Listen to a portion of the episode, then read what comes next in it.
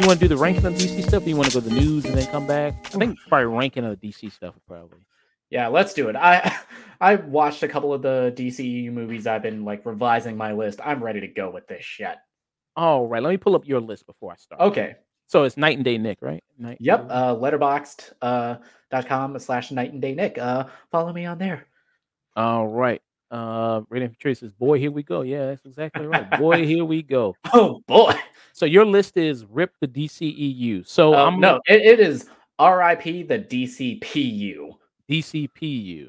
Yeah, All right. because, Because uh, for you know, um, I've been very vocal about my disdain for this whole universe. It is like uh, out of this entire universe, I felt so much like there was so much potential. It's like so much potential in bringing a bat uh, of finally a live action version of the Justice League, seeing Batman and Superman get to interact on screen together. And now you're bringing in Wonder Woman, you're bringing in the Flash, Cyborg, Green Lantern potentially, and the absolute just numbing rage I felt walking out of the theater in April of 2016 after having seen Batman v Superman.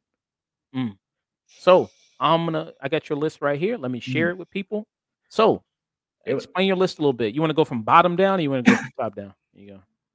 Okay, so so I'll start from the bottom right here. So the bottom on my list, the absolute worst movie on this on this entire DCEU, and one of the worst comic book movies I've seen in my entire life is David Ayer's Suicide Squad. It's a movie that is a complete incomprehensible mess. It is a movie that has some of the most baffling performances I've seen in my entire life. And when you get to the behind the scenes of you know how this movie came about, where the studio really liked uh, the reaction that the trailers did, so they just hired the trailer house to to edit the movie, which clearly a big mistake because a feature film and a trailer have two very different purposes, and it felt like a just a amalgamation of a studio trying to recreate stuff they saw much better done in other movies.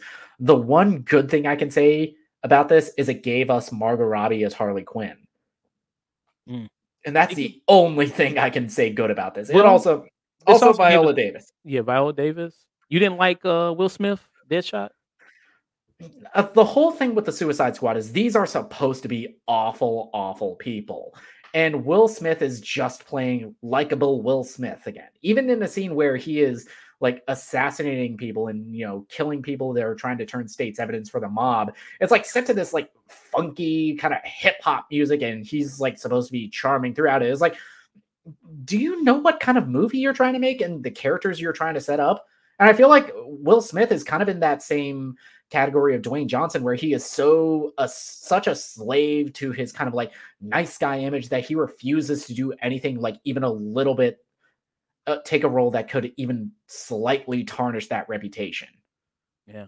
Does have your girl on it from the boys. She playing Katana. Ugh. Katana. She has the souls, kills. Yeah, traps this is Katana. She's got my back. I would advise not getting killed by her. Her sword, get, her sword traps the souls of its victims. Which, uh, Karen Fukuhara, I love you. You have so much talent, especially in, you know, I just saw The Boy and the Heron. I love The Boys, all of her stuff as far as voice acting. She is unbelievably charming. And I want so bad for Hollywood to just let her speak in a movie. Yeah. She's cursed, man. Oh, man. Um, so what else you got on your list here? Let me pull it up. Okay. All right. So next up on my list is uh, the most recent and the final nail in the coffin. It is Aquaman and the Lost Kingdom. Uh, it this movie it has a lot of the same problems as this as Suicide Squad has in that it is just such a victim of never-ending reshoots. Of uh, a director that it feels like he didn't even want to come back to this world. Uh, an lead actor in Jason Momoa who I like as the character. I feel like he just hasn't had a great movie where he has gotten to show that. And it's just such a letdown. It's like the character arcs don't make any sense. Uh the only thing that I thought worked about this was all the scenes between Jason Momoa and Patrick Wilson, which, okay, that's cool, but the turn that uh, Orm has in this, it felt it made no sense considering the character that we left at the end of the first Aquaman. Mm. Yeah, yeah. Um, I just don't think Jason Momoa his charisma charisma could save this movie. I mm-hmm. think it was just seemed like it was kind of a mess all around. It it it it took all the problems I had with the first Aquaman because the, my problems with that. Okay, I'll get to my problems with that first movie, but the main thing is it's trying to do too much into one film. And and when you're trying to juggle this many balls, you don't get to focus on anything. Mm, yeah. Um, the only thing I kind of liked about Aquaman 2 was his relationship with Patrick was. I think the duo kind of like that was kind of the buddy cop kind of element. That was about it. Um, and Raymond Maturity said with the a Suicide Squad movie, said this uh, movie has a scene where Batman attacks a parent in front of their kid in an alley. This shot, yeah, yeah. Uh, uh, which uh, again, because you know we'll get to it with Batman v Superman, but you've established that Batman is a cold-blooded murderer in this universe. Why is the Suicide Squad even a thing? Why are there any criminals that are even alive? Mm, well, um, next movie. Okay, so next movie on the list is Wonder Woman 1984. Uh, much like with uh, with me, I understood what Pat what Patty Jenkins was going for. They were trying to do uh, establish more of uh, Gal Gadot's uh, arc inside this world, introduce like an arc of you know temptation, but all of it just feels flat and feels like it was a movie that didn't know what it wanted to be. And let's and that's completely ignoring all the problematic shit that goes on with this movie. And a huge thing about the first Wonder Woman was that you know, the whole thing with Wonder Woman is that she doesn't need a man and her entire arc in this is I miss my boyfriend. She's horny. Miss a boyfriend. Man. I need some dick. Yeah. Also, this does the sin of any like prequel where it kind of contradicts the mm-hmm. information that we already know. Because I think in Wonder Woman when she first shows up in yeah, it, it's like it's, yeah, it's like it's established that she's kind of been a recluse. She's been in hiding uh, since the end of the first Wonder Woman. Yeah, but there's like the... they tried to play that up as like she's like you know knocking out security cameras, but she stops in the middle of a public place in this.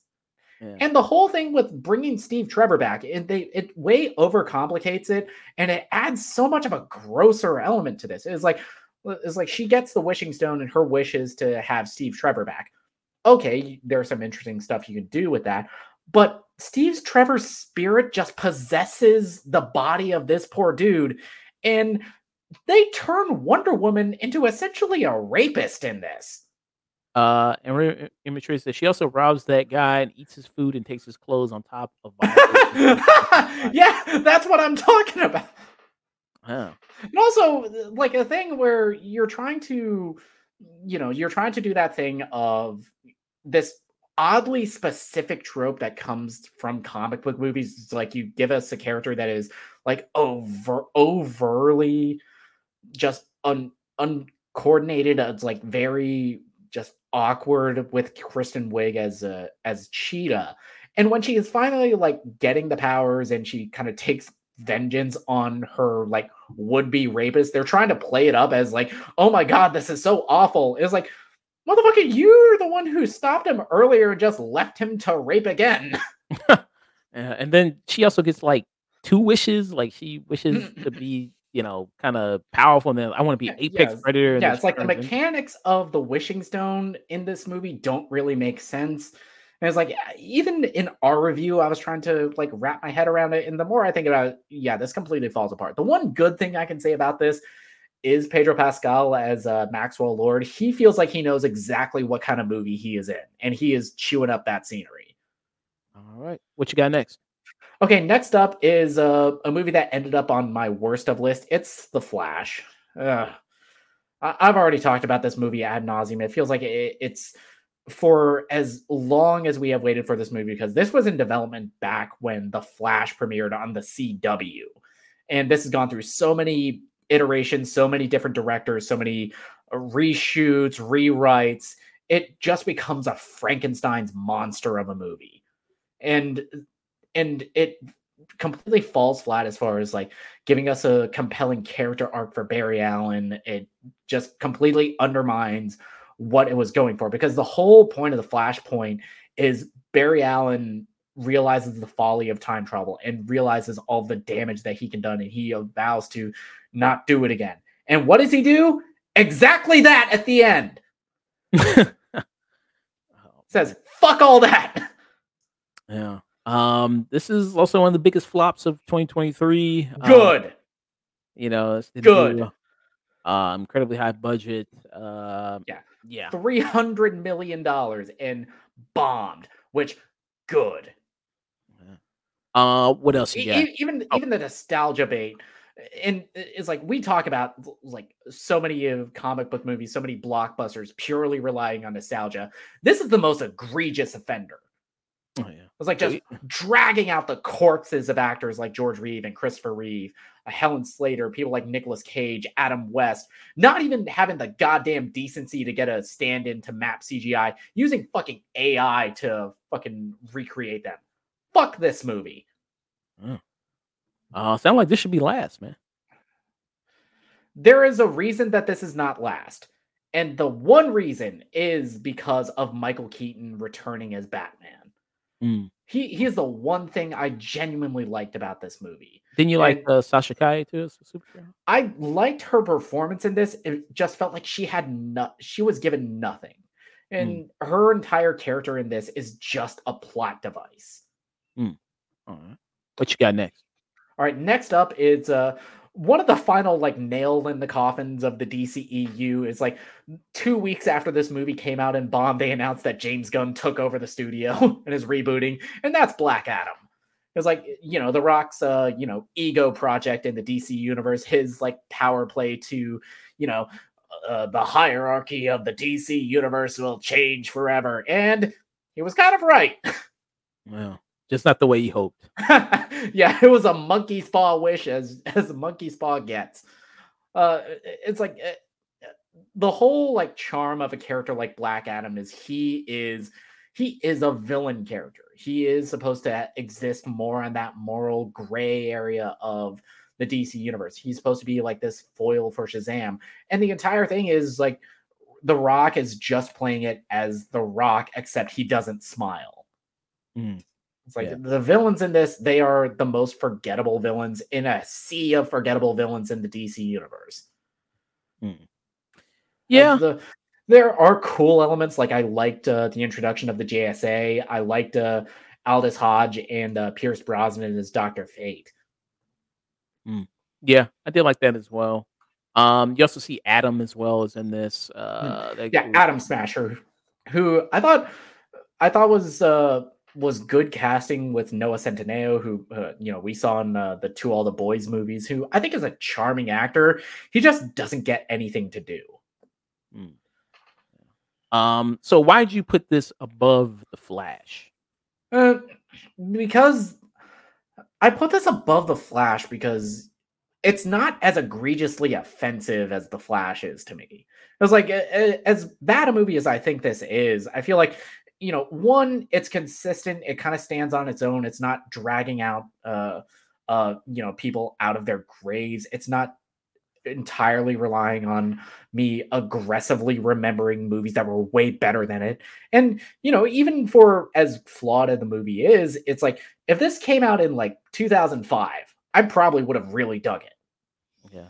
The best superhero movie of 2005. yeah, this this kind of exists on the same level of as Venom for me. Mm. And yeah, I mean, you know, I was trying to follow that trend of a lot of these villain movies that get the villains getting their own solo movie, like mm-hmm. Venom, Joker. Uh, those were wildly successful. This, mm-hmm. uh, I don't, Black Adam is not on the level of. Oh, this. Oh, if the DCEU was kind of like on crutches before, this is the one that put it down for good. So, what's your number eleven?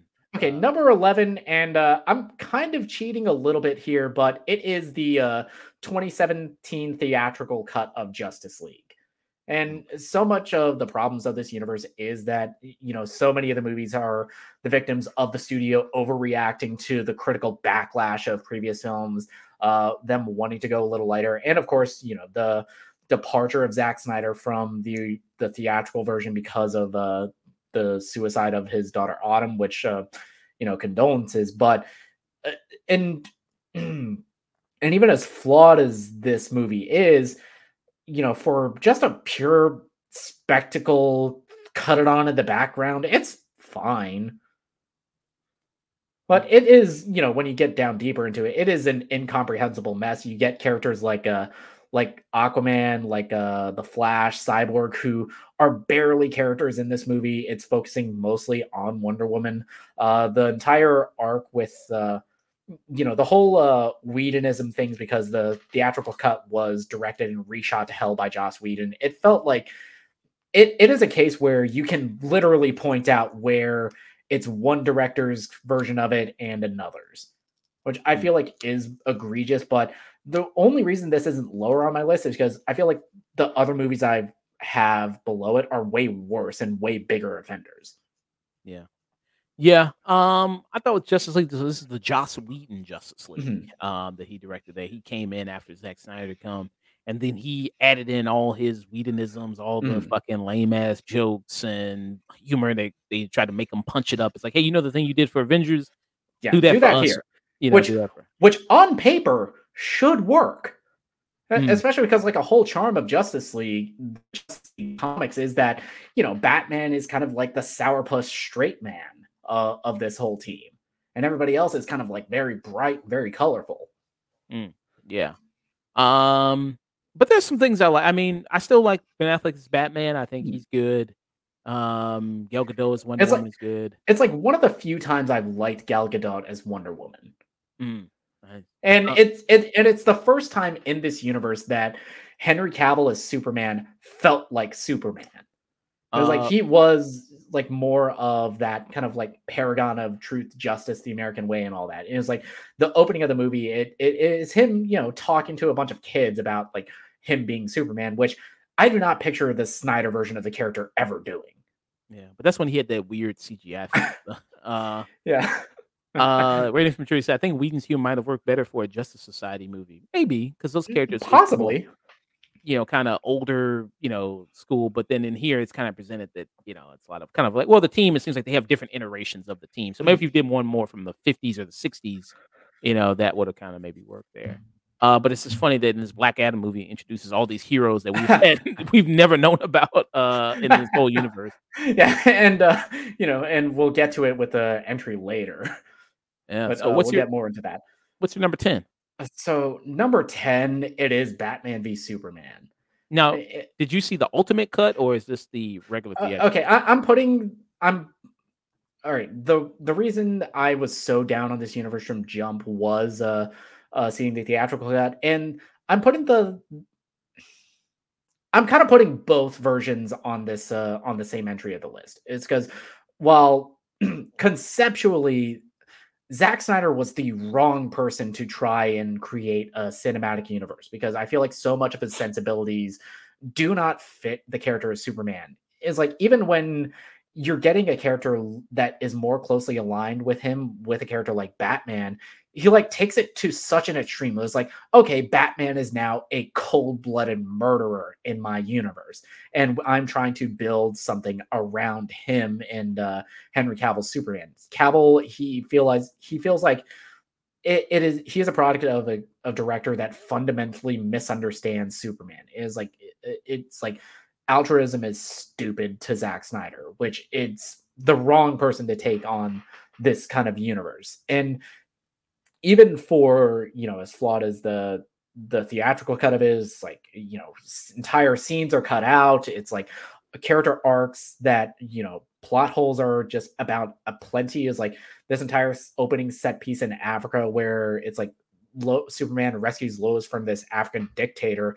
It's like they're trying to put superman on trial. It's like he didn't kill those people. It's like it's ridiculous. And the the the ultimate edition it fills in a lot of plot holes, but this movie is still a fucking mess. Mm. Yeah, uh, this is the first introduction we have of Batman, Ben Affleck, mm. and then also Gal Gadot's Wonder Woman. The uh, one thing that I think is awesome is every scene where it's where it's a uh, Ben Affleck's Batman interacting with Jeremy Irons' Alfred. that feels like it is made out of a completely different film. It feels like these are two actors that understand the dynamic between them. And it feels like a older Batman who's kind of like disillusioned with his uh, war on crime.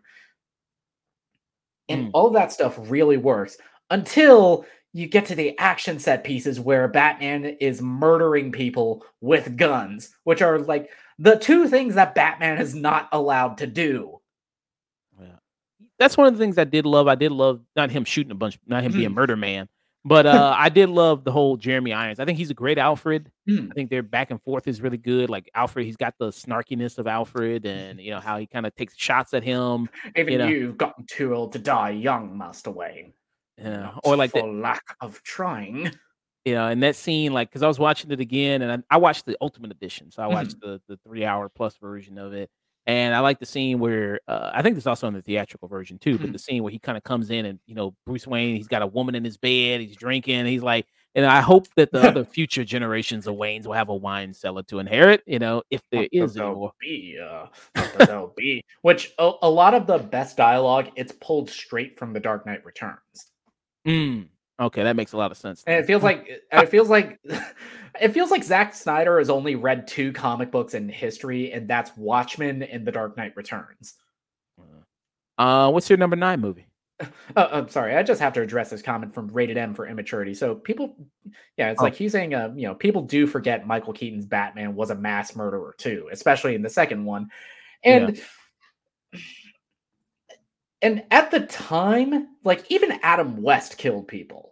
But yeah. at the time, it's like pe- the comic books weren't as much in the zeitgeist. Uh, it's like you were they those movies weren't trying to build a universe of you know superheroes around the character and um, so much of them is you know even down to the core conflict of batman v superman is like okay batman wants to kill superman because he murdered hundreds of people yeah and and Superman wants to beat up Batman because he also kills people. Where's the conflict? It's like both I mean, of you are fucking murderers. This is my favorite Batman or somebody moment right here. Oh, he's a psychopath in this movie. Cause look at the smile on his face right here. like, look at that. Fucking fuck up, man. Fucking crazy. Look at it. Okay. The caveat is you know, this was after the 89 Batman, and the studio wanted Tim Burton to come back so badly. They gave him carte blanche to make whatever kind of movie he wanted. Damn the comic books, damn the canon. Um, so what's your uh number nine movie there, man? Okay, uh number nine, it, it's a movie I'm a I've I initially liked more when I first saw it, and that's Shazam Fury of the Gods. Uh I liked, uh, you know, the reintroduction of Shazam and uh, his family. I liked the dynamic between all those characters. But the big flaw of this is that, uh, you know, one, the villains are are very forgettable. Even though I feel like Helen Mirren and Lucy Liu are giving more to a very thin script uh, than any other project would deserve. Uh, I feel like Zachary Levi, he doesn't feel like he is it doesn't feel like he was had even a conversation with Asher Angel about how they wanted to play Billy Batson in this movie because Angel is playing this like it is more of a coming of age story about him, you know, realizing the kind of like trials and tribulation of growing up because his character is aging out of the foster system and that fear of losing this newfound family that he has. And so much the emotional stuff works in this movie, especially towards the third act with uh Marta Milans as uh, Billy's adopted mother and their scene together. I was in tears at that moment. But it's immediately undercut with this fucking expression that Zachary Levi has. Mm. Yeah, that's kind of yeah, my kind of one of my biggest problems is that it feels like they're on two separate pages. Like Zachary Levi as Shazam feels like he's playing the character like five years younger than mm-hmm. what a- Asher Angel is doing. It's like you know this dude is almost eighteen, right? Yeah. So and then it then it doesn't work because like there's the other girl who's the foster girl that's like she's an adult, but she mm. stays her regular form. But then if this kid is like, I mean, I I mean, I'm not gonna complain about seeing Grace Currey in that suit. Yeah, she does look good. Um, and also you have you know uh, Coretta Scott King in this, uh, Meagan Good. you got you got her in this. Um, yeah, she she is the I think the standout uh, of the because I feel like all of the adult actors playing the Shazam family, I feel like they do a good job of kind of mimicking the performances of their younger counterparts, but she does it the best out of all of them. She does. I think she is really she is really good at it. Um yeah, and then the villains are kind of like you said, Helen Mirren, uh, uh Lucy Liu, they're kind of forgettable type stuff. They're there. they're forgettable, but they are good in the movie. Yeah, and th- this movie does have some, I think, good funny moments, and the family Mhm. stuff I like. All the family stuff I, I do like Mhm. that, especially the adoptive parents. Uh, that's really good too. Um, so yeah. Uh, so what's your number uh eight movie? Okay, number eight is a movie that I I really it, I have a complicated relationship with my next movie, and that's Man of Steel, the 2013 film directed by Zack Snyder, because I feel like this movie, Real, uh, real quick. Uh, is that Vanessa? Is that she? yeah, yeah, Oh, uh, okay. Wilson Yeah, uh, yeah, Ayelet Zurer plays a uh, uh, Laura, who plays uh, Superman's mother in this. Oh, nice. Okay. And I feel like a big problem with this movie is because the first two acts of this are so damn good. It was like the first two acts are almost a near perfect Superman movie for as flawed as it. And forget all the, you know, Pa Kent supposedly supposed to be, you know, the man who made who made Clark Kent the man that he is, the guy who instilled this inherent goodness, this uh, you know, optimism, this love for humanity.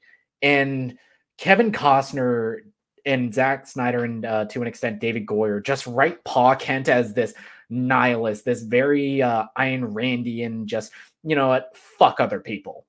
It's like it, this whole movie is nearly derailed by this conversation that young Clark and his father have. It was like after he saved a people a, a bus full of children. It's like, what was I supposed to do? Let him drown? And Pa Kent is just like, "Hmm, maybe Maybe.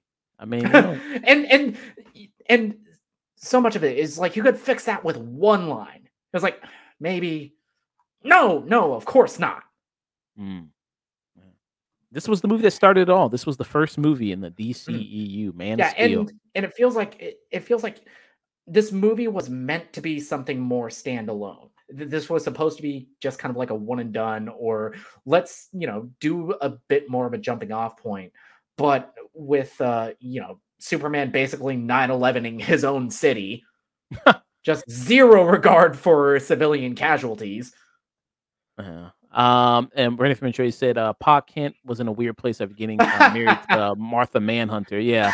Um, oh, so- I'll, we're oh, I'll get to that in uh, in my next entry on this list. But it's a movie that I think it for is so strong for its first two acts, but it completely fumbles the ball as far as like building an, a character arc. And you know, this has some great Superman moments. I like. I really like uh, Henry Cavill as uh, as Clark. I like the internal struggle that he's going through in this movie. About you know, I want to do right by humanity, but I'm still trying to figure that out. And the one time that we fucking see Superman smile in this entire universe, it is in that first flight.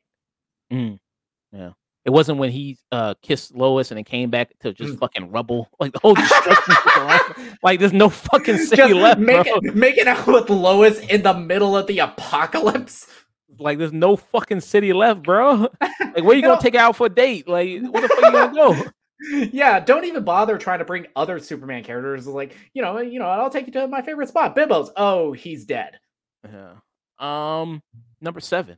What's Okay, movie? number seven, and I'm kind of cheating a little bit also, but it is Zack Snyder's Justice League. Yeah, I I spent a majority of my early years on this show shit talking the very idea of a Snyder cut. And when it finally came out, and you can look up the review on the channel, I actually really dug it. It was Mm. like it, it felt like a more cohesive version and more uh fully realized DC cinematic universe and more the actual epic na- nature of all of these heroes coming together. I felt like characters like uh the Flash and Cyborg actually got to be real people. And the real standout of this was Ray Fisher as as uh as Cyborg. Um characters felt more true to who they were as set up in this universe but all the same problems that i have with the uh theatrical head of justice league they are still here You know, I just noticed some uh Mhm. when I watched this movie. Like he just let that car just kind of fl- he didn't he didn't take care of that car at all. Like that car could have hit somebody, Yeah. blew up. Like yeah, people, yeah, and that's a whole flaw of the DCEU is like these heroes do not give a single solitary fuck about civilian casualties. Oh man. Um I've I saw it just recently, so I've just Mhm. seen Zack Snyder. I hadn't never seen it because I wasn't on the review when you guys did it. Mhm. So I was like, oh well fuck, I guess I don't need to see it then. Then you already did a review for it. Um, but I'll get into my thoughts on it uh, when I do uh my ranking here. Um, but yeah. So you have this pretty high up. So you really dug this. This is a vast improvement over Joss Whedon's Justice League. Yeah, it's an improvement over Joss Whedon's Justice League, and I feel like an improvement over both of Zack Snyder's previous te- previous uh uh batting attempts at this universe. Mm. Okay. Still not a good movie, but you know, um, for as low expectations as I had, I felt like it was fine. uh six. Okay, number six is uh James Wan's Aquaman. I, you know, for as stupid as this fucking movie is, and for as much of a muddled mess as it is, structure wise, because it is tackling so many different stories. It's tackling the throne of Atlantis, it's tackling his origin story, it's tackling the trench, it's tackling Black Manta. And if you've made a movie focusing on any one of those, you could have something really great and spectacular. But it is kind of a kind of a overstuffed mess, but it's still a fun movie. And that's the biggest compliment I can give to the first Aquaman. It is like even the action set pieces, all of them are very fun to watch, and it's all in that style that James Wan is only improved on in films like his uh his Fast and the Furious movie, and even in uh you know the third act of *Malignant*. Mm. But the big flaw of this is you're trying to set up this grand romance between Aquaman and Mara, and they have no chemistry. Yeah. I was like, And- how how Amber Heard got to this prominent of a career as an actress, I will never know. Well, she Oh, oh wait, she oh wait, she's hot. Never mind. Yeah. And for some reason, uh, she was British in the Zack Snyder Justice League. Like yeah, we just forgot about that. I that guess. a yeah, but uh, also this was working off of the theatrical cut. Yeah. where you know she didn't have the British accent, which that's just a baffling decision. Wait, wait, really? Yeah, I didn't. I was like, wait, she had a British accent at one point in this universe. Like, what the fuck happened to that? Um. Okay, sure. Let's let's go with it. Yeah, but, Um. all- all- but visually, I think this is a movie that this is probably one of the first movies in this universe that embraces the comic book nature of it. mm, Because so many, I feel like, uh, so many of these movies, I feel like they're almost embarrassed to be associated with comic books, Mm. as far as like that light, more pulpy tone of them. Yeah, I will say that. And and Jason Momoa, I think you know he's Aquaman. You know, uh, good old my man. Um, he's Woo! yeah, he's My man. yeah, Aqua Bro Bro. Um, you know, showing up uh there, which I, I think he kind of works there. I mean, I, it wouldn't be my first choice for Aquaman, but hey, I think he, I think he kind of sells a little bit. in It really works. You also get Patrick Wilson as a Ocean Master, who is awesome in this movie. Even if he he he is playing it so straight that you can't help but be charmed by him. And also, it gave us uh, Yahya Abdul Mateen as a Black Manta, who the big problem is. Again, because the movie is so overstuffed, he kind of gets the short end of the stick. But you get a montage of him setting up his equipment to Depeche Mode, which was fun. Mhm. Um. So, what's your number five movie? Okay, my number five movie, and it was uh, one of the movies that gave me a little bit more hope for this universe, and that was Birds of Prey uh, and the fantabulous emancipation of one Harley Quinn.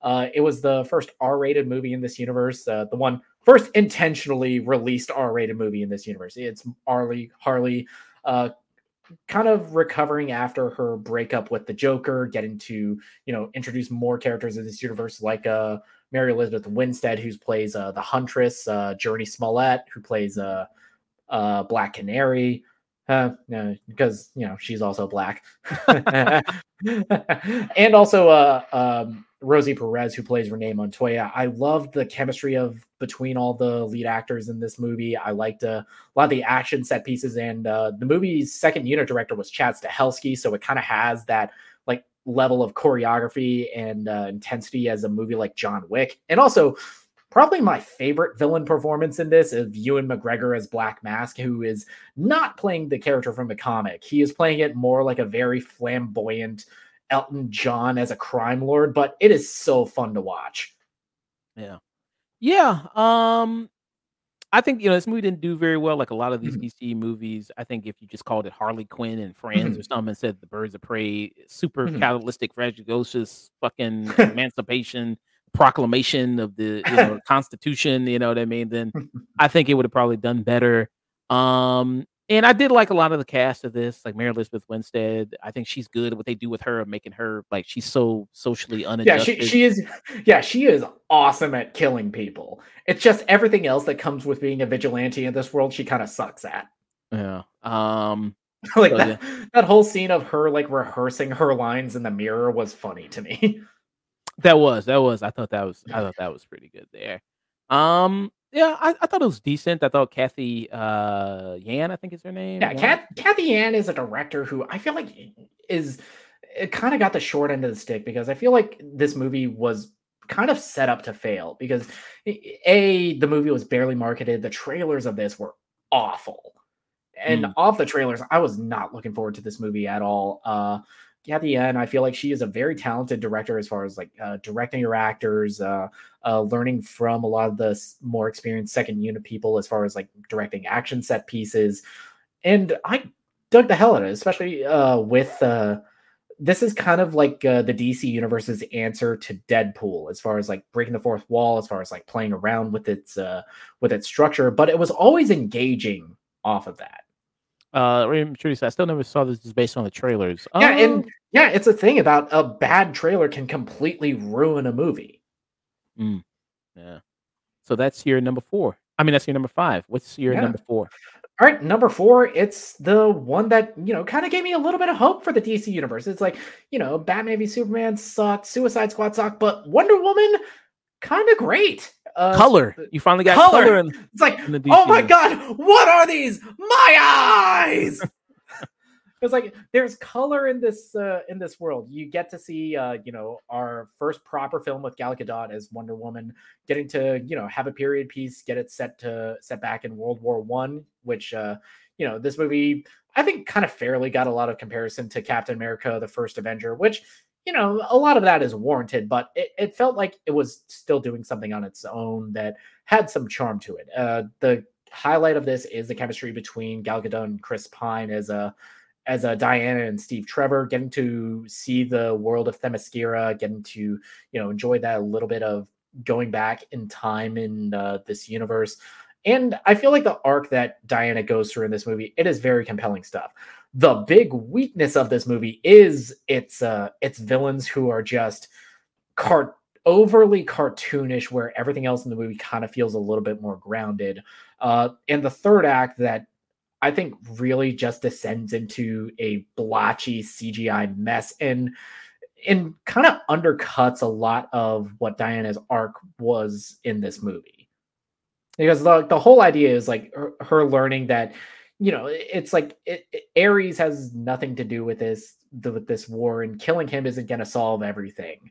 And it, it's like learning that you know humans are flawed absolute monsters of people but because we are so because there is so much potential for kindness and warmth that we deserve to we deserve a chance to live but then the mm-hmm. movie undercuts that by the second after she kills ares everything is all hunky-dory again Yeah. Um, and Rating from Truth actually re- researched the real Ludendorff uh, historical figure, and he was even more ridiculous in real life. That's the Danny Huston uh, Yeah. guy there that he plays. Um, which if I- if i had a nickel for every time danny huston played a just ridiculously over the top villain in a comic book movie i'd have two nickels yeah. Um, and this is the fourth movie in the DCU Mhm. after Man of Steel, Dawn of Justice, uh, Batman v Superman, Dawn of Justice, and Suicide Squad. This was Wonder Woman. Yeah, this was Uh, the this was the fourth movie in the franchise and the only one that actually had a certified fresh on Rotten Tomatoes. Uh, um, coming to the close of your list, man. Number three. Ooh, okay. Uh number 3 is a more recent entry on this list and uh you know, there wasn't room for it on my honorable mentions last year, but it's Blue Beetle. Uh, a movie that I felt like it's a very fun standalone, but there's enough in this that it kind of connects to the DC extended universe. I loved uh, Xolo Maridueña's performance as uh, Jaime Reyes. I loved his family dynamic, even his uh, chemistry with uh, Jenny Kord, with who's played, uh, I think, wonderfully by uh, Bruna Marquezine in, in this. I thought all of it worked really well. Where this movie kind of falls short is like there's nothing in this that isn't done better in other comic book movies, but it is still so charming in its own right. Mm much like Shazam, mm-hmm. um, what's good about this movie is the family, is mm-hmm. the family aspect of bringing that together. And even though this movie, like people say, like seeing it, it's like now we're in 2020. At this time, this movie came out 2023. Mm-hmm. Um, it's like all these elements that you're doing. It's like, man, seen a lot of this before. Seen a lot of elements mm-hmm. of things like Iron Man or Spider Man. Mm. And I was happy Blue Beetle, who's a D-list, C-list character in the DC, yeah. getting his own movie. Yeah, it's like my only exposure to Blue Beetle really was uh you know the Young Justice series and uh and uh Injustice 2, the video game. Yeah. So, so like, hey. he, he, was a character I didn't know a lot about, and it was cool to you know see a little bit more of him, you know, widely known, especially with an actor like a uh, Xolo Maridueña, who I love off of Cobra Kai, and getting him to see getting a little bit more asked of him getting a you know to be a little lead in a big blockbuster movie and he carries this well. Yeah.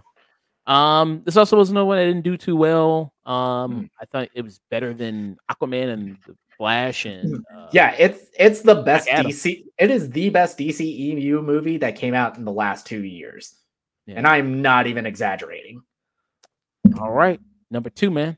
Okay number two it is david sandberg's shazam uh, this movie, it is uh, ever since I first saw it, it has been on my Christmas rotation list. Uh, getting to you know see the origin of Billy Batson, getting to see a lot of this family dynamic, which is kind of a common theme of a lot of these movies that I really like in this universe. Uh, the chemistry there, uh, Zachary Levi's performance as uh, the character, as well as Asher Angel, I thought this is the movie that they were on the same page. Um, seeing the action set pieces, seeing the more coming of age story elements of this, I thought worked really well.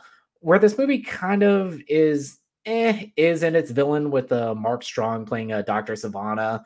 He's kind of like a overly evil villain for evil's sake. But where this movie ends up, I had a great time with. And it also has the biggest emotional gut punch out of all of these movies. True. Um, and it's good. Movie's got everything. It's got family. It's got you know, good story about, you know, kid becoming a hero. Mm-hmm. It's got bullies beating the shit out of a crippled kid. Oh. Oh, yeah, the biggest bitch of bullies in I've seen just going into that Stephen King level. It's like, uh, what kind of a bitch you got to be to pick on the crippled kid?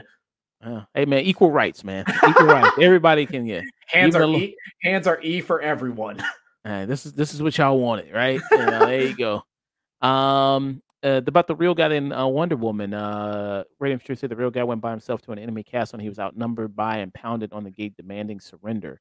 Um, you sure that wasn't he didn't have that Ronald Reagan uh, level dementia there? You sure? Probably, I think that's probably it. Um, yeah. So number two, why is this number two for you? Uh, this is number two because this is the first DCEU movie that I legitimately love because it's so much of you know, with a director like David Sandberg, he is a, you know, mostly a horror director.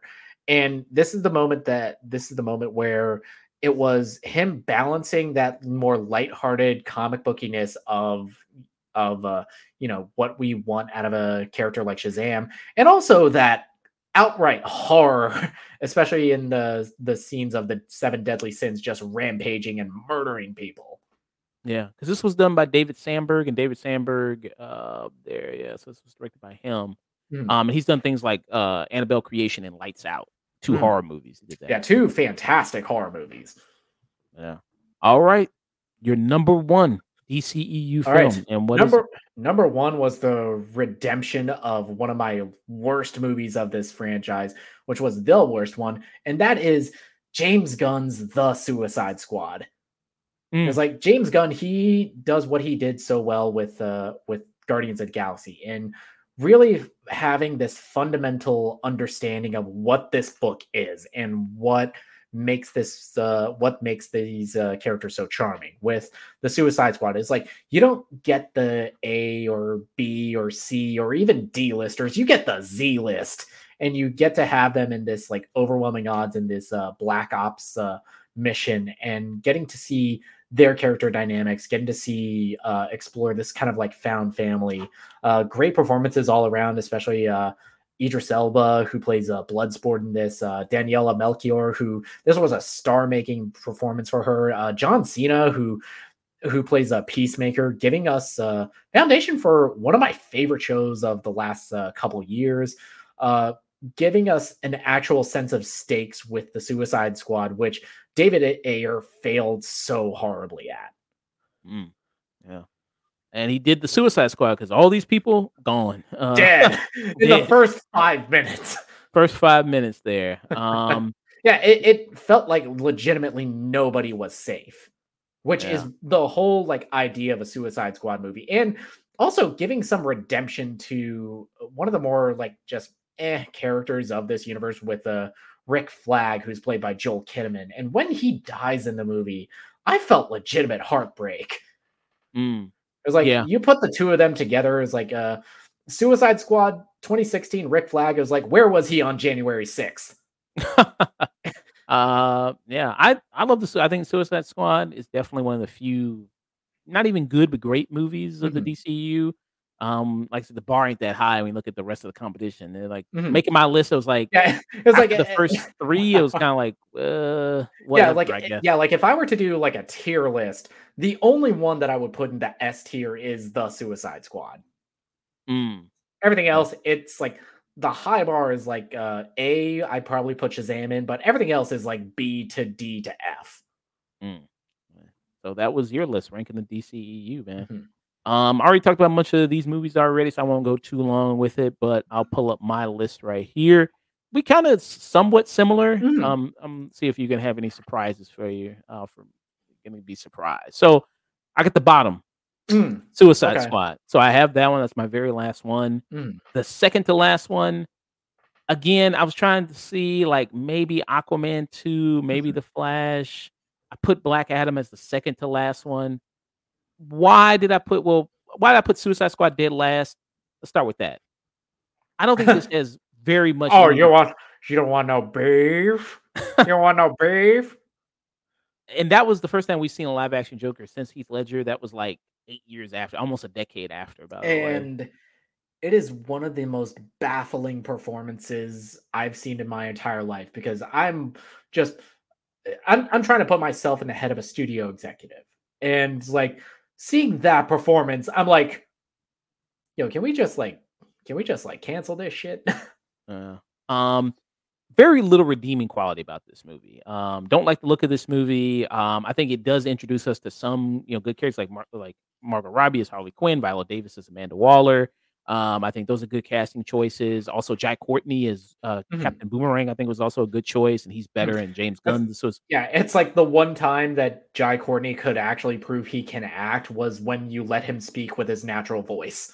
Yeah, um, I think that was good this whole story about like them trying to fight the enchantress like that's what you call the suicide squad for yeah, it, was, it was too big scale for this team yeah um also this team assembled for the purpose of fighting superman who the hell in this team could even stand a chance against superman these are all just regular people with like equipment like, like most of them their entire power is they have guns yeah uh don't know why that would be a thing it's like we're going to try to assemble a team to stop superman he would wipe through this team in like a point of a second, like zero point one. It'd be like Homelander going after that mob of protesters.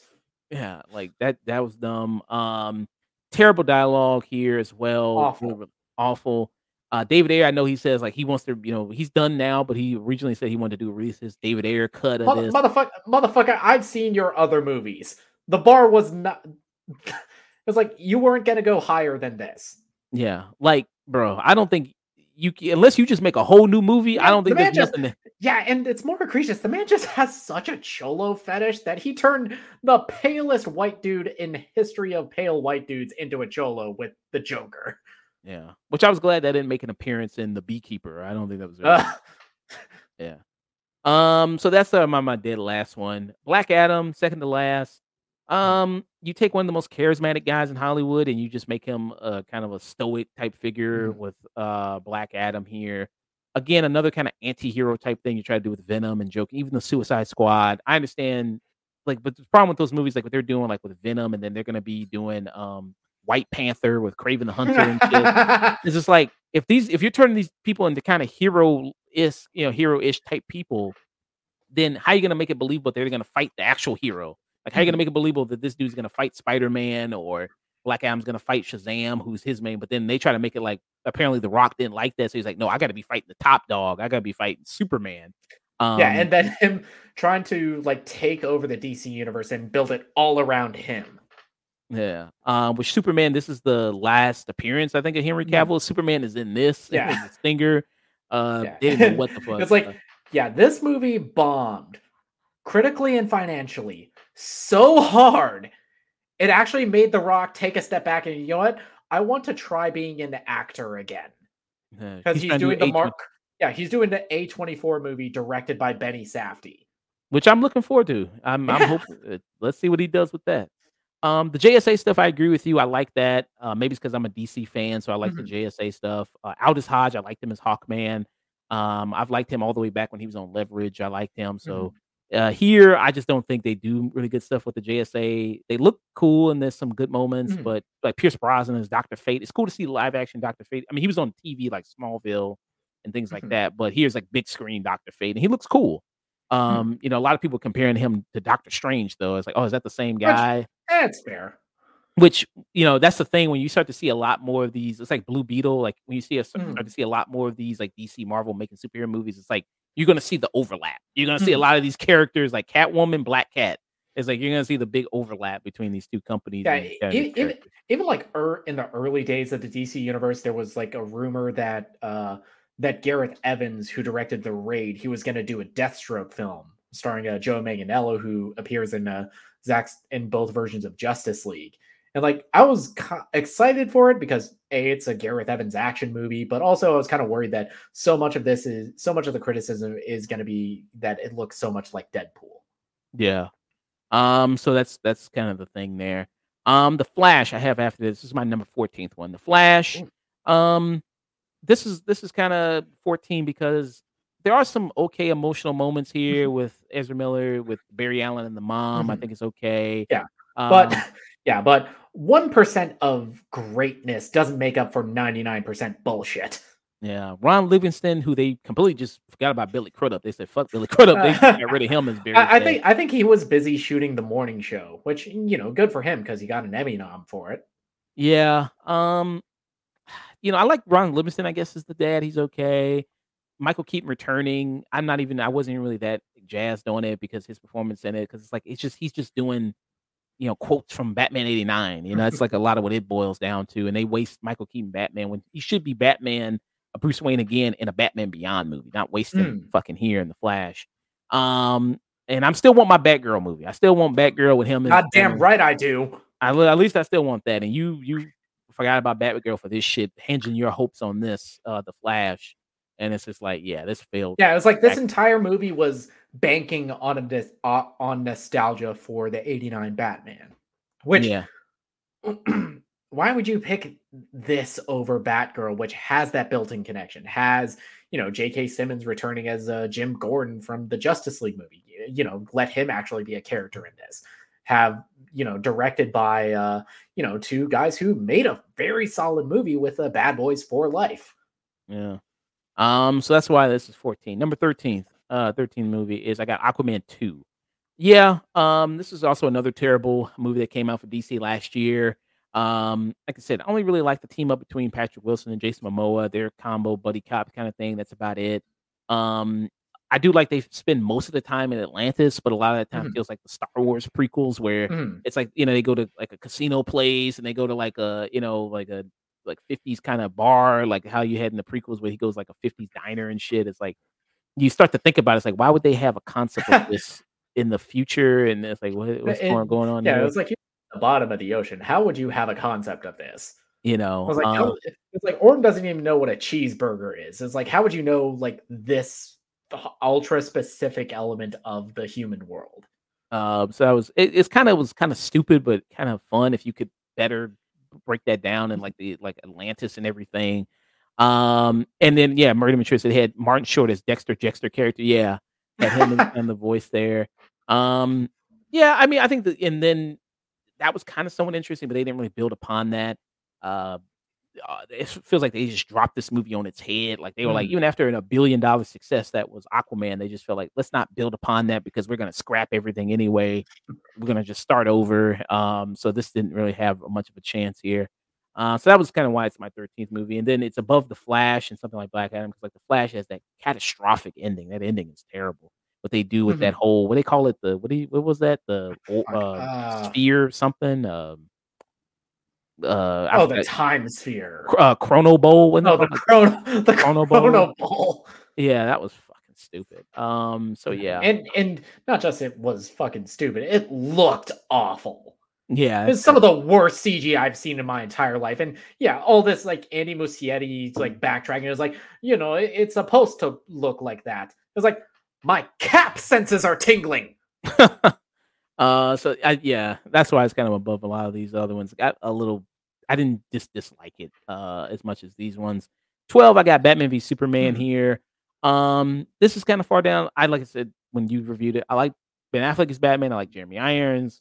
I like the introduction of Gal Gadot as Wonder Woman. Mm-hmm. Um, I just hate the fact that this is what the third movie mm-hmm. uh mm-hmm. in the well, no, the second movie. Uh, yeah, this the is the second movie in the DC universe, and you're already trying to establish Batman. You're trying to follow up Man of Steel. You're trying to introduce the Justice League. Which yeah. how they handle it is the like cringiest. It's like reminding me of Amazing Spider-Man 2. It's like how do they introduce the other members of the Justice League? YouTube. Yeah, JPEG files. You know what I mean? you know, clips on there on fucking the computer there. Um, and like all the plot themes in here are stupid. And then I I'll include also this with the Ultimate Edition too as well. Um, oh, uh, infirmary. did you like uh Lex Luthor Melissa elderly business with Jolly Ranchers? That was kind of a highlight. I don't know. He did he did give him the good Jolly Rancher. He gave him the yeah, cherry flavor it feels like Jesse Eisenberg didn't understand the type of character he was supposed to be playing because Lex Luthor, he's not this like like uh like ADHD just rolling on Adderall and cocaine little shithead. He's like supposed to be the 4D chess master of this of this universe. He's supposed to be this universe's answer to the Kingpin. Yeah. Which I kind of with Jesse Eisenberg, I understand this. Like, when I Maybe he... when I when I heard it, especially off of the social network, it was like, oh, this is actually like legitimately great casting. And then I saw the movie. Um, and we just say, I understand we was kind of going for again playing Mark Zuckerberg again, another like no, no, modern he's, day. He's not. He's not even playing Mark Zuckerberg in this. He's playing like this like tr- little trust fund shithead high on Adderall and cocaine. Uh, I thought he would have been a good real. A lot of people thought that too afterwards yeah. that he would buy a bit of. Yeah, and the big thing, he's not playing it as Lex Luthor. He's playing it as the Joker. Uh, um, like I said, trying to bring all these characters together in your second movie is a mess. Trying to build up all these elements. Um, then doing you know the death of Superman here and this one, he gets killed by Doomsday. Yeah, and uh, yeah, hey man, when that happened, feel anything? No, not really. I thought that was kind of terrible. And then Doomsday looked like a fucking Lord of the Rings troll. Um, yeah, I, I thought I thought this was yeah. Uh, that's why it's kind of twelve here. Um, above Aquaman because, like I said, Ben Affleck is a good Batman. Gal Gadot is pretty all right. It's Wonder Woman. It's got kind of that going for it a little bit. And the Ultimate Edition, it expands some themes and fleshes out a little bit more, but it still doesn't make sense. It, it doesn't. Um, there. Um, Justice League, number 11. So this is the Joss Whedon Justice League. Um, it's kind of filled with a lot of crappy, hammy jokes uh, that mm. don't land, that don't work at all. Them trying to punch it up, trying to make it like Avengers 2.0. Uh, that this doesn't fit at all. Uh, you know, you do bring back, like I said, Ben Affleck's Batman, Gal Gadot. This time you add Aquaman, you add Jason Momoa, you add Cyborg, the Flash here. Um, and all these people, like again, Jason Momoa was fine as Aquaman. Mm-hmm. Ray Fisher Cyborg, you, which you see what happened, like you can see why he was so upset because when you see with mm-hmm. Zack Snyder's Justice League, he was the heart yeah, of that af- movie. Yeah, af- after seeing Zack Snyder's Justice League, I completely apologize for all the shit I talked about Ray Fisher leading up to that movie. Yeah, and I'd know, say fuck you after seeing Rebel Moon, but you know the the treatment that he got on set. I mean, he was right, and nobody really, mm. not a lot of people backed him up on it. and that was kind of a shame there. But yeah, this just feels like you're just trying to do Avengers. You're trying so Mm. hard to crib the Marvel style, and it fails spectacularly there uh, with that. And it's another movie where it feels so jam packed because you're trying to include all these new characters that you haven't even Mhm. established yet, and you're not and a tr- and trying to do it in a studio mandate under two hours. Yeah. Um, so that's why it's just this movie's all cup, all a mess. Better than Batman v Superman because Mm. shorter. I think it's somewhat shorter, and then it, it's a little bit. short. flo- It's shorter. Superman actually feels like Superman. yeah, and it flows a little bit as far as like the plot is like you understand the goals of the plot Mhm. more of like what people are trying instead of this Batman. So I was like, I don't know, like this none of the shit that people are doing makes sense in this. Um, number ten, uh, Wonder Woman eighty four.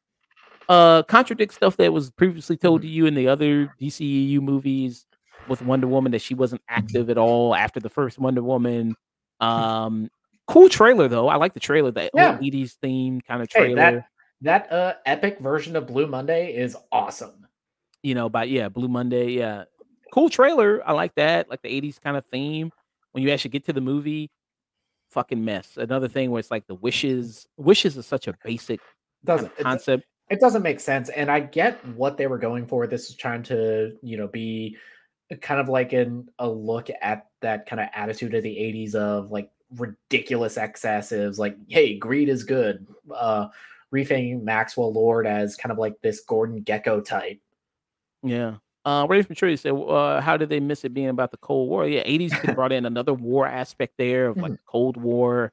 Could have maybe done, but maybe you just didn't going to go like, well, we're doing the exact same thing. Maybe as Wonder to Woman have, have it be more of an espionage thriller because let's be honest that's how the cold war was fought Um, and like you know, I, Patty Jenkins with this, I think wanted to do. You see the style of this movie. I Mhm. think when we reviewed, it, I said trying to be more like Sam Raimi Spider Man or Christopher Mhm. Reeve Superman. That's what Patty Jenkins, I think, wanted to do with this, like Mm-hmm. making Wonder Woman more of that type of figure. Which in the opening, I think, kind of works. You know what I mean? Mhm. I, I think that kind of works. But the the message of this movie doesn't really is not very strong. yeah it's of, like, hey don't aspire to be anything better than what you are you know, Yeah. don't Oh, you oh you want to you know you want to you know lose weight, better your life, get a little healthier. Fuck you. um you know the whole concept of like uh you know like wishing and wishing is like you know don't wish for something and then and like you see the montage of that of like her giving the speech is like you know some people don't all wish for vain things like some people wouldn't Mhm. just wish to be famous like there was a scene where a kid is his mom is getting beat up and then it's like, I guess the kid fuck that kid whose mom is getting beat up because he's wishing for that like that doesn't even make any like what like what are we talking about here um yeah uh Pedro Pascal Pascal is good as the villain Maxwell Mhm. Lord um he's fine there He's the he's the one person that I feel like knows what he is in. Um, Kristen, uh, Kristen Wiig is cheated. Could have worked if you Mhm. knew how to really do it well and work that out. Yeah, it's like if if her and Gal had more uh more screen time together, more chemistry before all this stuff with the wishing stone happens, then it could have worked. Um, and like Raven Maturity said, they made her a rapist. I don't know why they did that. Like, I don't know why you just didn't have it where they just brought him back to life. Why did he have to take Or- another dude's or body? have or have like the emotional conflict with her like because it's like it's like her like monkey's paw is that she gets her boyfriend back but she's losing her powers instead of the more interesting one of you know she gets her boyfriend back but you know it's robbing this poor schmuck of his life and his independence yeah, and having that be like the moral uh the moral conflict of the movie yeah. And I was so disappointed because I love the first Wonder Woman. Mm-hmm. Um, so I was looking forward to the sequel. And yeah, this was really, really disappointing here. Uh, yeah, and Em- Emperor Maturity, her turns toward villainy starts with her nearly being sexually assaulted. So why does the hero in the same story also assault somebody? Yeah. And you know, Cheetah's like villain turn is her getting payback on her would-be assaulter, and that's treated as a villain turn. Uh, number nine, Shazam, uh, Fury of the Gods. Uh, much like with Wonder Woman, um, really loved the first Shazam movie Mhm. a lot. I liked it a lot. I thought it was a good surprise um, in the DCU amongst all the kind of the bad movies. So again, I was kind of I was like looking forward to the sequel of this, see what they do upon and how they build upon things. Still like the family element. I like that stuff, like how it's like a team. They're like more of a team of heroes now. Mhm. I like that. Um, that was kind of the only interesting aspect of the movie. The other kind of Greek mythology stuff with the villains, uh, Helen Mirren, Lucy Liu, eh, not that so interesting there. Um, the magical kind of stuff there, like, eh, it's not as good. Uh, yeah, the, but the complete retconning of uh, Djimon Hounsou from the first movie, I was like, yeah.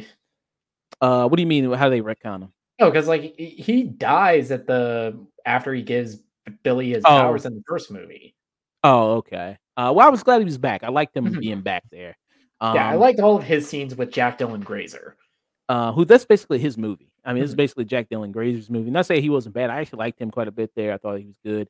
Um, and like you said, Zachary Levi and uh, Asher Angel on two different pages of playing Shazam, and it's like they they just they need to get on the same page of how they were playing the character um there because that just it didn't line up there.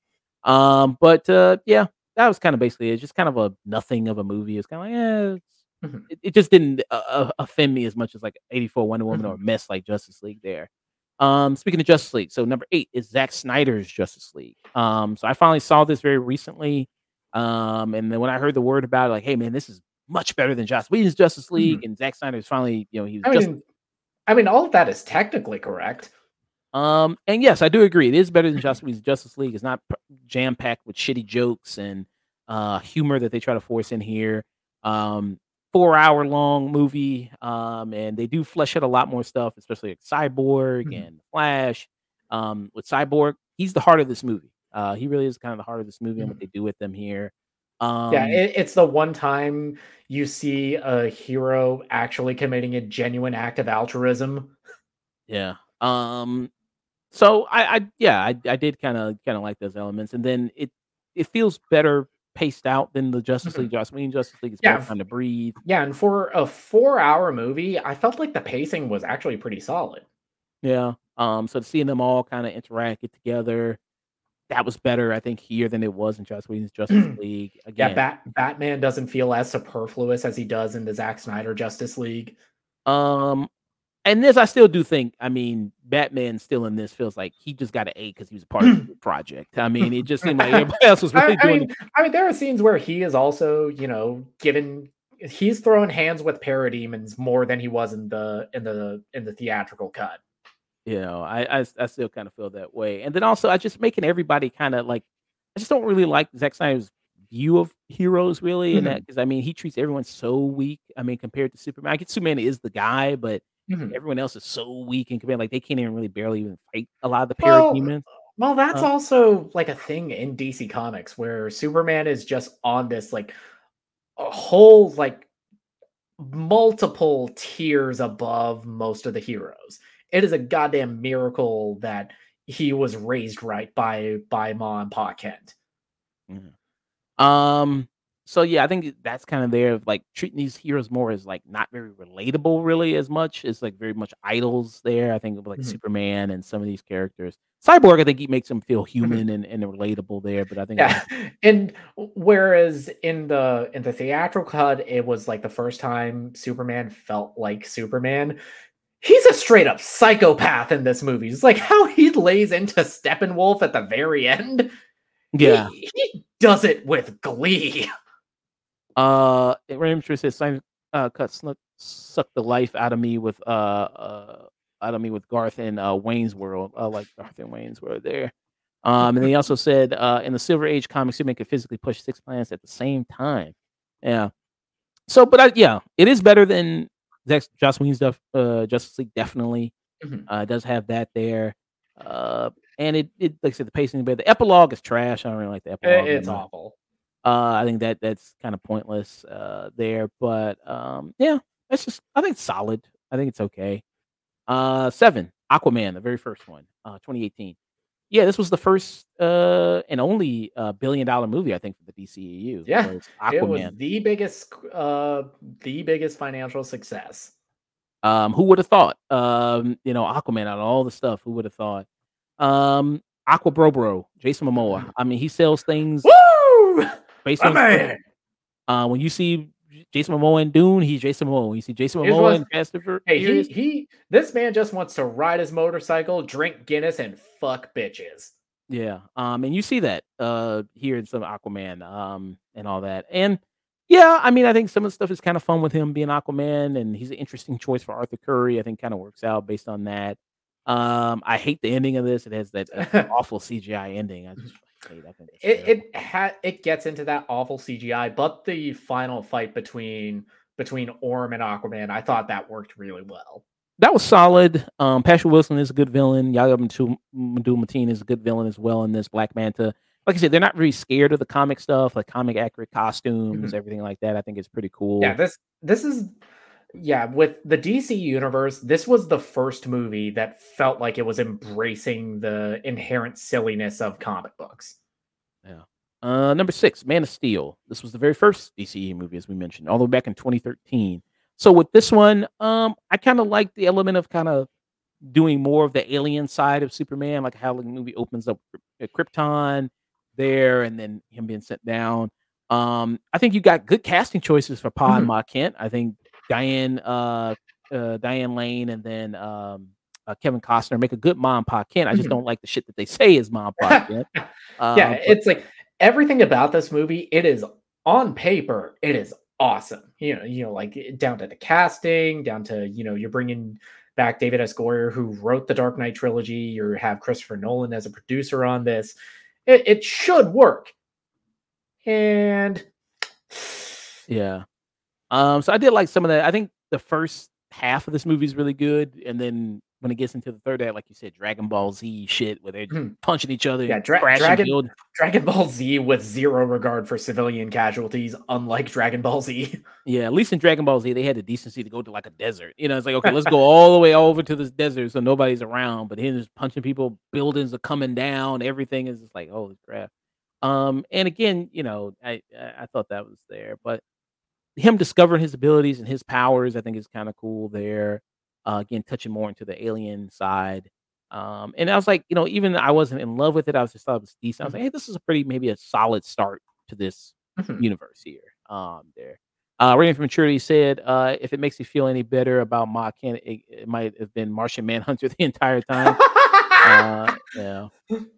Yeah, which I mean, yeah, that yeah, that, that was a scene that I, it was like, okay, this is a very solid emotional scene between uh between Ma Kent and uh and Lois, Lois Lane. Lane, who yeah, look this entire universe just reduces Lois Lane into I'm sad I can't fuck Henry Cavill anymore. Uh, that was the thing about the epilogue there of like Martian Manhunter shows up and then he says like, "Well, I'm here if you need me." I was like, "Well, where the fuck were you when they were fighting? the end of the world was happening." Yeah, and uh, this entire emotional conversation between uh, Martha Kent and uh, and Lois Lane, it's undercut with the reveal that it was Martian Manhunter. Yeah. That was that was ridiculous. Um, number five. So this is basically where we're kind of very hmm. similar. I think the top five here. Birds of Prey, um, and the emancipation of the proclamation of the Constitution of Henry Ford of the assassination. um, there, the, assassination of Black Mask by the coward Robert Ford. Yeah. Um, Birds of Prey. Um, I thought this was decent uh, hmm. movie. There, I think I, I enjoyed Margot Robbie coming back as Harley Quinn. I think that she kind of I think she said she kind of wants to take a break now from acting mm-hmm. and kind of focus more on producing. Um, I think they kind of did waste her, you know, being in Suicide Squad, being mm-hmm. in mm-hmm. Yeah, um, it, was, it was like Suicide Squad. Her entire like portrayal of Harley Quinn and how David Ayer directs her is she is a just just sex just sex symbol. Just let's shooting her like he's trying to give her a colonoscopy. Uh, um but I, I, thought it was good casting though. Margot Robbie mm-hmm. is is is uh, the character Harley yeah, Quinn. Yeah, she's an actress that I feel like we kind of all just underrate her level of talent because she is also one of the most beautiful women on earth. Yeah. Um, and also, I do like uh, the rest of the cast here. Uh, Mary Elizabeth Winstead, who's hard to miss with her. Mary Elizabeth Winstead is mm-hmm. uh, the Huntress. I thought she was good. I liked uh, Jurnee Smollett's Black Canary there. Um, and I do like Rosie Perez. It's been a minute since I've seen Rosie Perez. When mm-hmm. I saw, it, I was like, "Oh yeah, Rosie Perez." I've been a minute since I've seen Rosie Perez. I know some people will say what they did with Cassandra Cain mm-hmm. uh, here is yeah, very that, different.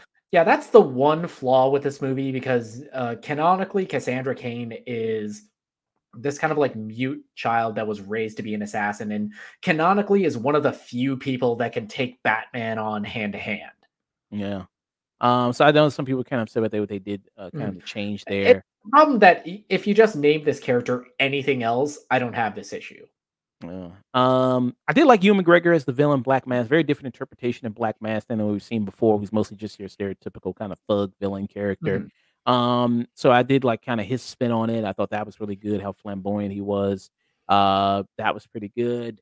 So yeah, I mean, I think it's one of the better ones of this kind of this universe. Not totally great, but mm-hmm. I think good enough there to be kind of number five. Number four, Blue Beetle. Uh, Blue Beetle is another one here. Um, I think that was also in your list. Uh, mm-hmm. You had it up uh, number two or yeah, I had it number three on my list. Number three, so it's number four here for me. Blue Beetle, I like the family aspect, much like Shazam. I think um, you know, him coming in from Cobra Kai, I think this was a perfect choice to be Jaime Reyes. Mm-hmm. Um, I think he did a wonderful job here. Uh, George Lopez steals the show here. I think a lot of mm-hmm. scenes when he's in it, he's really fantastic. Yeah, and not just being that kind of like overtly uh, just comedian, let's laugh at everything. Even when he has is called on to deliver more emotional dialogue, he nails it. Yeah. Um, it does feel someone was very spy kiddish, and I mean that kind mm-hmm. of in a good way. I don't mean that in a negative way when they jump in the beetle and they do the shit there. I was like, okay, that, that's kind of goofy but kind of fun at the same time. I thought, um, yeah, I think also with this movie with Suffers is just like it's kind of derivative of all the other superhero movies. Uh, lame villain Susan Sarandon who feels mm-hmm. like she's just sleepwalking. She she is ju- she is just a Karen. Yeah, uh, who's just totally sleepwalking through this. Um, they do have a stinger, maybe possibly. I think James Gunn did say he wanted to continue with Blue Beetle mm-hmm. and in, in his own universe. So I would like to see that. Yeah, he he kind of like in that whole press release announcing the the slate of DC Universe projects, he like was like, okay, Blue Beetle kind of stands on its own, so maybe he comes back. Uh, it's funny. Raymond True said Goku takes the fight somewhere unoccupied, like theaters where the Flash was playing. um, he also says, "I thought the Scarab uh, could have had a more interesting voice." Yeah, and, and that was my thing because it was like a whole thing in the news is like you have you got uh, uh, Latina pop star Becky G to do the voice for for the Scarab Khaji, and it yeah. just kind of sounds like a generic robot voice yeah, I couldn't even tell that was her voice. Mm. Like he put so much kind of like when celebrities voice the Alvin and the Chipmunks. It's like why do they even have fucking uh, Justin Timberlake is one of the Alvin and Chipmunks. Like he put his reverb on there, but uh, yeah, I was kind of there. Uh, Shazam is number three. Really enjoyed Shazam a lot when I mm-hmm. saw it. Really liked it. Um, love the family aspect. Love the kind of uh, child to hero aspect there. Uh, I thought that really worked a lot. The villain is lame in here, Mark mm-hmm. Strong. Um, but I still think every other element, the writing of it is very strong, the direction of it is very strong. Uh, the, the humorous moments, how it's also kind of somewhat of a satire of superhero movies that they do, they kind of play on that a little mm-hmm. bit with this. I thought was really good. Um, so yeah, I thought this was really, really a strong outing for DCU, and a, I think a really good movie, one of the few mm-hmm. really good movies that the DCU has. Um, yeah. Uh, the Suicide Squad, James Gunn. This is number two. Great uh, really great. Uh, loved uh, kind of what he uh, did to build upon Suicide Squad. There, Dave. There, yeah, it was pretty terrible. Yeah, just just the pure virtue of you made me give a shit about characters like Ratcatcher Two and Polka Dot Man. Yeah. Um, and the cast was really amazing here. Getting all these kind of Z list, D list you know, F list, you know what I mean, as uh, characters here. You yeah, le- letting them be as sil- look and uh, act as silly as a comic book character should, and still let have you take them seriously in world. Yeah, love their chemistry all together in this movie. Um, that was really. I mean, James Gunn knows how to do a team and knows how to really do losers and make mm-hmm. losers mm. lovable. He did that with the Guardians. He brought that here. This is one of the cases instead of like with Joss Whedon, he couldn't do that for the Justice League, but James mm-hmm. Gunn was able to do that when he entered uh, the DC with this with the Suicide Squad. Uh, number one, Wonder Woman. Wonder Woman is amazing. I think Man. Wonder Woman is really great. Uh, Gal Gadot. I know people talk about her acting ability. Mm-hmm. Um, I don't like think she's a good the, actress, but yeah, the best acting performance she has ever given, and I think she will ever give, was in the first Wonder Woman. Uh, was in this movie. Yeah. Um, I thought I thought this movie was great. I mean, fish out of water type element. I think that worked to her strengths there. It's like Keanu Reeves when he was in the Matrix. It's like I think the mm-hmm. you know the amazement of the world kind of worked out there for him. He didn't have to do too much. I think that was good. The chemistry between her and Chris Pine was really great. Um, I liked what they did with a lot of the Amazons and the, showing the uh, Themyscira. I thought that was really good.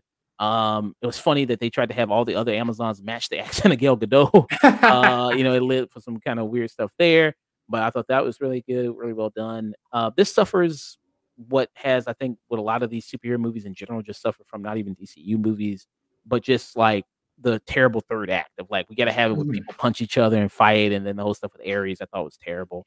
That kind of drags this movie down. And it was it was a cool concept, and I liked uh, David Thewlis as the character, but it felt completely undercut the message of the movie.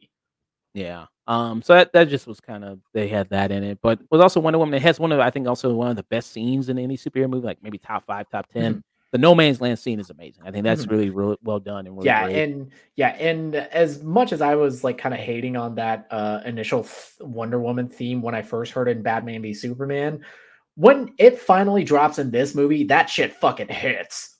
Mm. Yeah. Also, you did have the Wonder Woman theme. The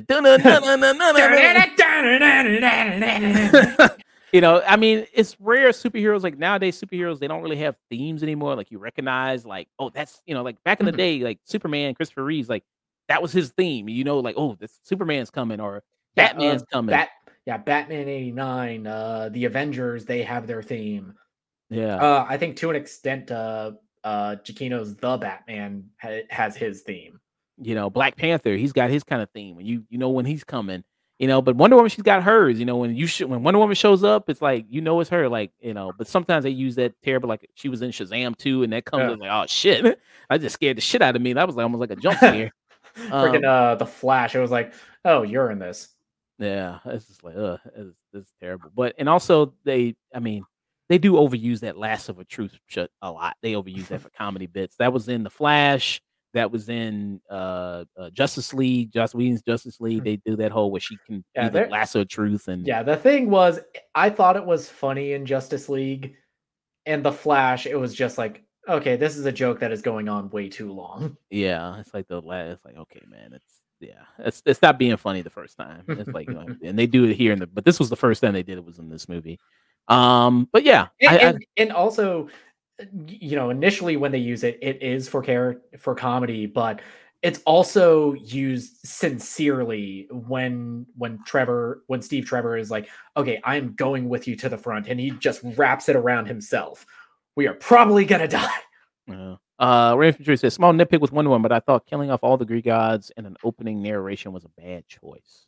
I wholeheartedly agree because a, a cool thing, especially I feel like Wonder Woman kind of got a little bit of renaissance in the comics with the new 52 is like the Greek gods exist in the DC universe and seeing how they play out and uh, how they react to the events of the universe. I thought that's a cool element that if explored right could be somewhat somewhat interesting. And I feel like uh they're doing a show in Gunn's DC Universe uh, Paradise Lost which is exploring Themyscira.